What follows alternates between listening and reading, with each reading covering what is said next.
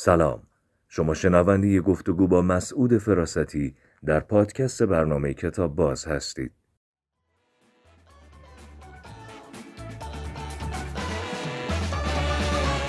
آقای فراستی سلام. سلام بر شما. ارادتمندم. موضوع صحبت این برنامه چیه؟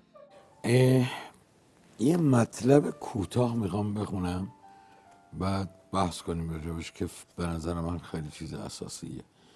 از این کتابی که دوست عزیز ما آقای جعفر مدرس صادقی ترجمه کرده. ترجمه پالوده هم هست و انتخاب خوبی هم هست. و بسیاری از این نویسندگان که الان توی ایران خیلی شناخته شدن و خیلی. ازشون کتاب ترجمه شده و خیلی بهشون استناد میشه اولین بار با این کتاب و این ترجمه به خواننده فارسی معرفی شدن. دقیقا. اجازه من کتاب بینندگانشون بدم.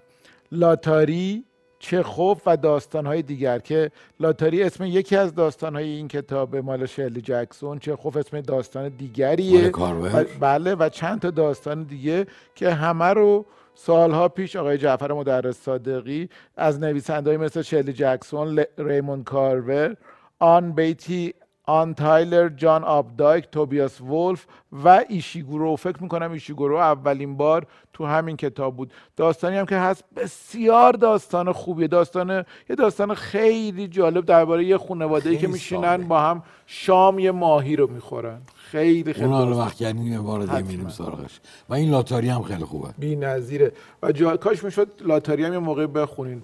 و یکی از عجایبه که شل جکسون این داستان رو تو یک نشست نوشته و الان جزو نمونه های داستان کوتاهی که تو تمام کتابایی که می‌خوان داستان کوتاه بررسی کنن در واقع یکی از نمونه ها همین لاتاری شل. جکسون هست. انشاءالله دفعه میخونیش انشالله اولین چیزی که می‌خوام بخونم از یه آدم قولاساست که بعد از خودش همه تحت تاثیرشن.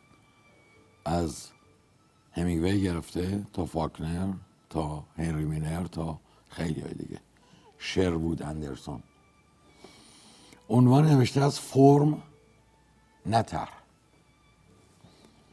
در خیابان قدم می زدم در قطار نشسته بودم و حرفهایی که از دهان مردم در می آمد به گوشم می رسید از میان هزار تا از این حرفها که تقریبا هر روز می شنیدم یکی توی کلم می ماند و نمی توانستم بیرونش بیاورم.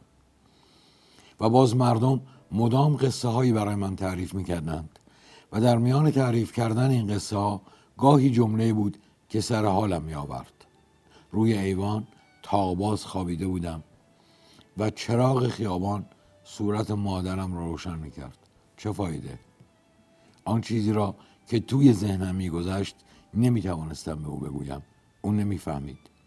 مردی در همسایگی ما زندگی می کرد که هر روز از دم خانه ما میگذشت و به من لبخند می‌زد. به این فکر افتادم که او همه چیزهایی که من نمی توانستم به مادرم بگویم می‌داند. چند تا از این جمله ها وسط یک گفتگو که به گوشم می‌خورد میآمد یا توی قصه ای بود که کسی تعریف می‌کرد. و همین جمله ها بذر داستان های من بود. چطور می‌شد این جمله ها را بست داد؟ مردم قصه های خودشان را که تعریف می‌کردند همیشه قصه را خراب می‌کردند. یک چیزهایی از اینکه چطور باید قصه را تعریف کرد می‌دانستند که آن هم از طریق خواندن یاد گرفته بودند. دروغهای کوچکی هم قاطیش می‌کردند. کار کوچکی انجام داده بودند و سعی می‌کردند کاری را که به خاطر خود قصه هیچ نیازی به توجیه کردن نداشت مدام توجیه کنند. در زمینه داستان سرایی این عقیده در آمریکا رواج داشت که داستان باید بر اساس یک طرح یا پلات بنا شود و این عقیده باطل انگلوساکسون که داستان باید نتیجه اخلاقی داشته باشد و سطح فکر مردم را بالا ببرد و شهروندان بهتری تربیت کند و چیزهایی از این قبیل. مجله پر از این داستان های طرح دار بود و بیشتر نمایشنامه هایی که روی صحنه بود نمایشنامه های طرح دار بود. عقیده طرفداران طرح به نظر من همه جریان داستان سرایی را مسموم می کرد و من در گفتگو با دوستان اسم آن را طرح مسموم گذاشته بودم. من فکر می کردم آنچه لازم است فرم است نه طرح. و فرم چیزی است فرار که به دست آوردنش به مراتب دشوارتر است. طرح چارچوبی بود که داستان باید بر اساس آن بنا می‌شد و ادیتورها از هواداران پروپا قرصش بودند. باید ایده برای داستان پیدا می‌شد. و معنی این حرف این بود که نویسنده باید کلک جدیدی سوار می کرد تقریبا همه داستانهای ماجرایی و داستانهای مشهور وسترن امریکایی به همین ترتیب نوشته شدهاند. مردی به جنگل درختهای ماموت می‌رفت یا به صحرا می‌رفت. و زمینی تصاحب می‌کرد. او در دنیای متمدن شخص متوسط دست دومی بوده است. ولی در این مکان جدید تغییر کلی می کند نویسنده او را به جایی برده است که هیچ کس ناظر نیست و هر کاری که دلش می‌خواهد با این شخص می کند اینکه او چه کسی بوده است اصلا مطرح نیست. جنگل یا بیابان او را از این رو به آن رو کرده است. نویسنده می توانست یک فرشته همه چی تمام از او بسازد. یا او را وادارد زنان نگونبخت را نجات دهد. اسب دزدان را دستگیر کند. معذرت می‌خوام. اسب دزدان را دستگیر کند. همه گونه شجاعتی که برای به هیجان درآوردن و شاد کردن خانه خواننده لازم است نشان ما بدهد. اگر یک کلمه ناشی از عقل سلیم در هر جای این داستان می آمد همه چیز را به کل به هم می ریخت. ولی هیچ خطری وجود نداشت. در همه این نوشته ها همه ملاحظات بشری به کناری نهاده می شد در این داستان ها هیچ کس زندگی نمی کرد اساس این زندگی نکردن است.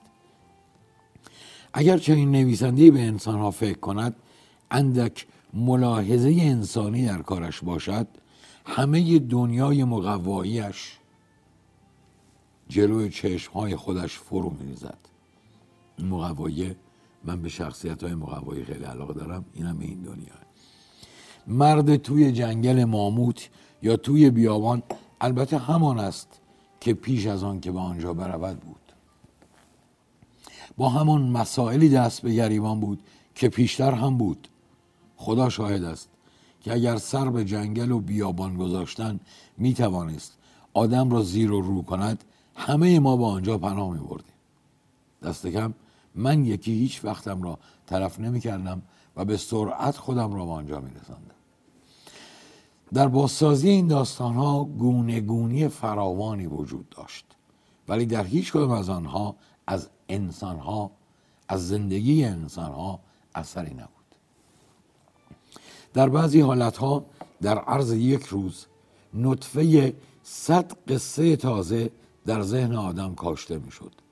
بازگویی این قصه ها فرم دادن به آنها لباسی به تنشان پوشاندن پیدا کردن کلمات و ترتیبی از کلمات که بتوان به آنها لباسی تنشان کرد این مقوله کاملا متفاوتی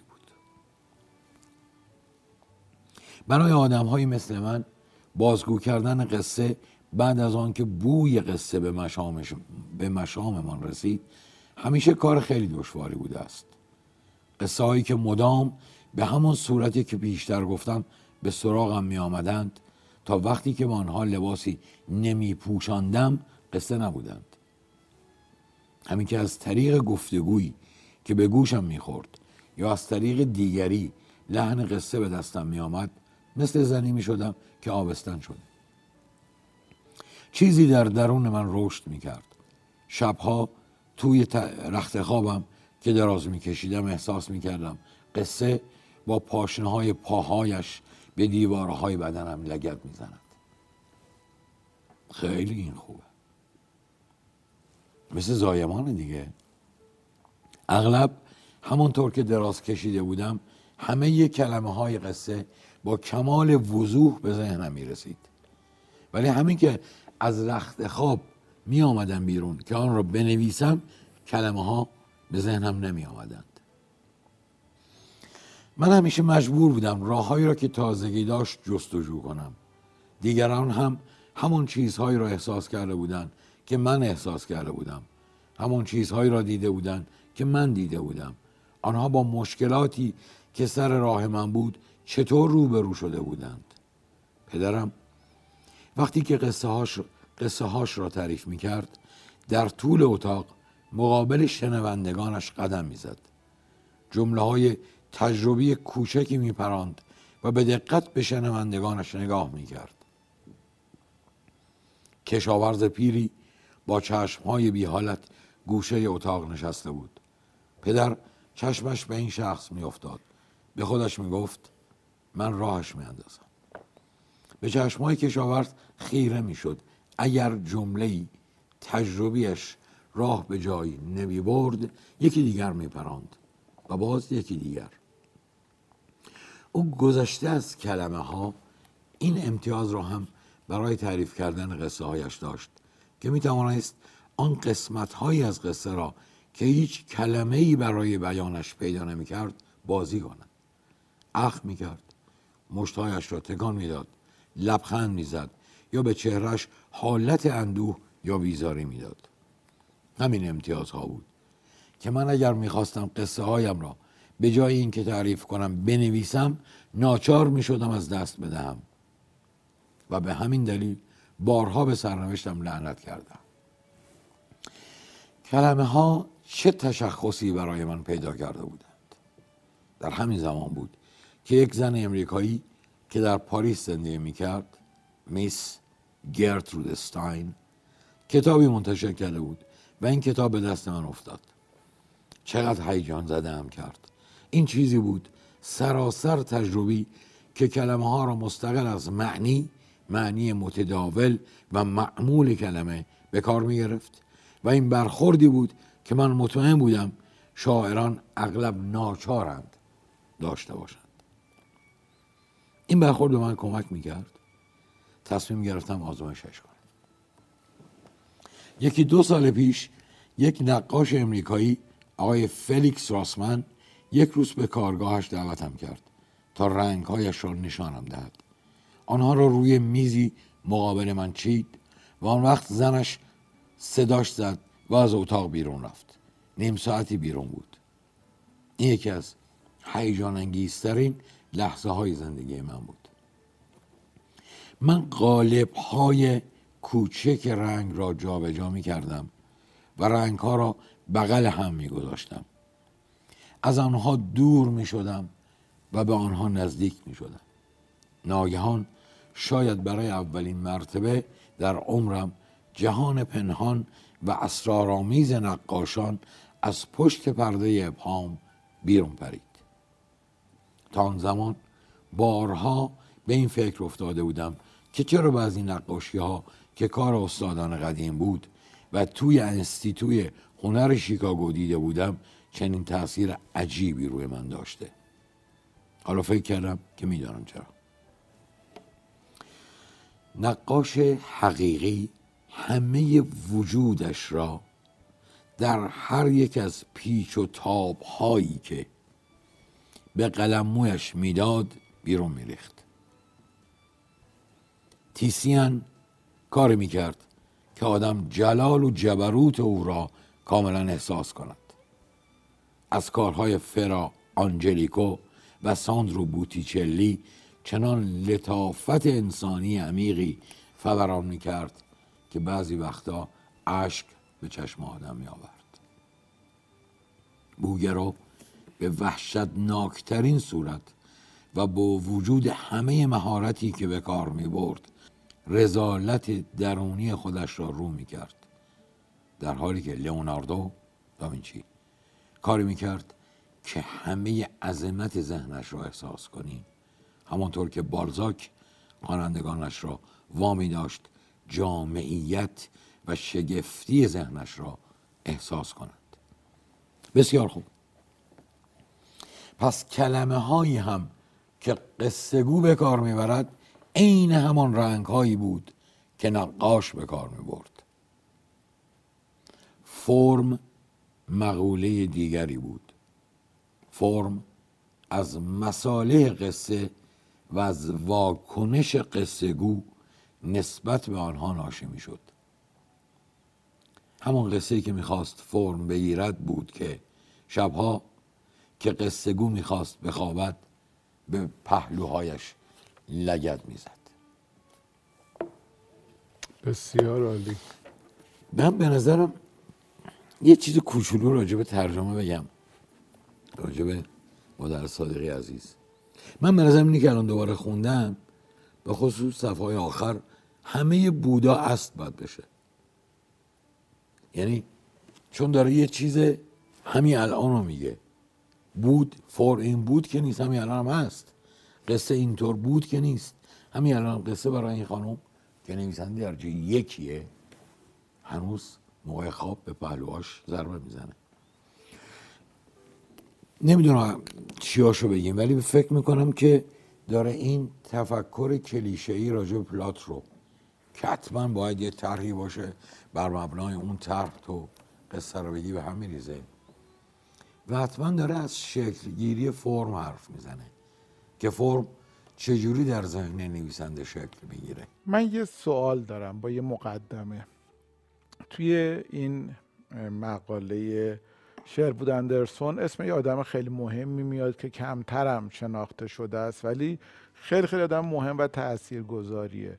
خانوم گرترود استاین.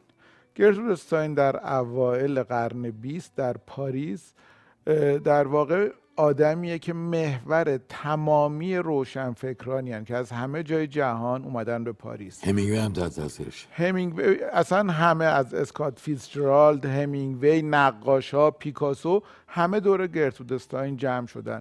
خودش کمتر کاری کرده. البته رمان داره که یکی از کاراش هم به فارسی ترجمه شده آلیس بتکلاس ولی آدم کمتر شناخته شده که همه رو می‌شناسه در واقع درست نقد می‌کنه نقاط قوت تو آدمایی که کمتر شناخته شدن پیدا می‌کنه و حلشون میده تو مسیری که باید برن و تاثیر عجیب و شگرفی داره. گرترود خوب تشخیص می‌داده و از تجربه گرایی نمیترسیده. از کارهای نو نمیترسیده و تشویق می‌کرده و مشوقش بوده. چقدر ما به کارهای جدید به کارهای نو جسارت بها دادن داریم. چون مقابله با هر کار نوعی خیلی ساده است. ولی بها دادن کمی در مقابلش تحمل کردن از پیش محکومش نکردن. چه در عرصه موسیقی چه نقاشی چه فیلم چه رمان. من فکر می‌کنم کارهای نو دارن کار خطیری انجام میدن که در یک شرایطی که به یک چیزی عادت کردیم میان عادتی رو می‌خوان عوض کنن و راهی باز کنن و طبیعتا باید بهشون اجازه اشتباهاتی هم داده بشه. آیا موافقین یا مخالف؟ در پرنسیپ یعنی در اصول باید موافقم. منتها یه تفاوتی بین گرتروستاین اون دوره یعنی اوائل قرن بیست و اون حیات هنری که در پاریس وجود داره که من فکر می‌کنم اگر نگم بی نظیر بی نظیره. بی نظیره اصلا رسما. توی اون فضا و بودن آدم قدری که اسم آوردیم این اهل نو بودنه خیلی اساسیه و میطلبه و واقعا نوه. امروز هم در ایران ما هم در جهان نو بودن اون وزنه رو که تو داری ازش حرف می‌زنی نداره. آخه اون موقع اونا فکر می‌کردن نداره. می‌دونم می‌دونم همیشه همیشه میگن نو بودن الان دیگه اون وزن ولی باید میدانی داده بشه که آدم اضافه دارم. من فکر می‌کنم الان که میدان زیادی داره داده میشه. یعنی الان نگاه کنیم ما. میزان کتاب های به اصطلاح داستانی که داره در میاد چندین چاپ می‌خوره. کتابی چهل تا چاپ خورده که واقعا دو صفحه نمیشه خوند. اسم نیارم. یه کتاب ایرونی چهل و چهار پنج تا چاپ خورده. نه ادبیات بلده نه فرم بلده نه پلات می‌فهمه. هیچی. و یه آیکیو یه آیکیو هوش نیمه بزهکاران است که اوضاع رو تشخیص میده و بر مبنای این تشخیص داره مثلا نوآوری می‌کنه که نوآوری نیست. می‌خوام بگم شرایط مشخص ما الان قبل از اینکه بحث نو باشه چون اون آدمایی که اهل نو بودن واقعا پشتشون کهن خوابیده بود. کلاسیکا نشسته بود. وقتی کلاسیک پشت نیست نو میبنیه. چون نو از دل کهنه در میاد نه از آسمون. اگر پشت ما پر از کهنه های درست به اصطلاح کهنه ها پر از کلاسیک ها باشه حالا نو معنی میده. حالا نو در مسیریه که تو داری طرفداری می‌کنی و من باهاتم. اما نو از آسمون زاده نمیشه. درست. خیلی متشکرم. خیلی ممنونم. چقدر این صحبت ها خوبه. این مطالبی که انتخاب می‌کنین شنیدنیه و قابل تعمق منتظر برنامه های بعدی و صحبت های بعدی هستم و خدا نگهدار شما باشه.